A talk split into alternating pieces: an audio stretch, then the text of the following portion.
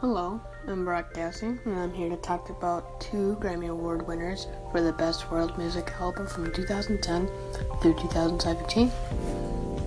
Let's begin. So one of these winners was the Gipsy Kings. During the 1970s, a band named the Gipsy Kings was made in Arles, France. The Gipsy Kings started with the two sons of the famous flamenco artist Jose Reyes. His two sons, Nicholas and Andre Reyes, made the Gipsy Kings with their cousins, Jacques, Maurice, and Tonino Bailardo.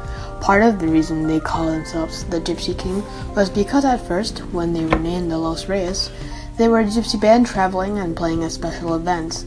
At first, they played traditional flamenco music, and then started to mix in a little bit of pop with flamenco to make the music that they do now. But when they met the producer Claude Martinez, their luck started to change. Their debut album, La Sony, was on the top US charts for 40 weeks and became famous for being one of the only Spanish bands to do so. Personally, my favorite song of theirs was Volare, which was released in 1989 from the album Los Psyche. It starts out a bit mellow, then it gets more upbeat and very celebratory. Overall, it's a really nice song. Next up, we have Yo-Yo Ma. You may have heard of him, but here's some background info.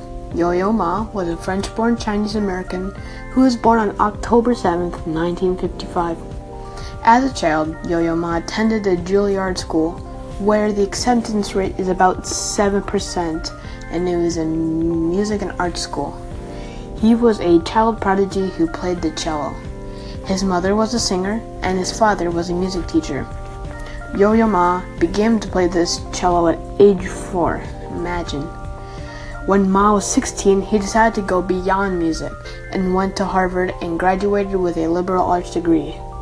In 1998, Ma made the Silk Road project to look at the culture and art that went with the Silk Road back before.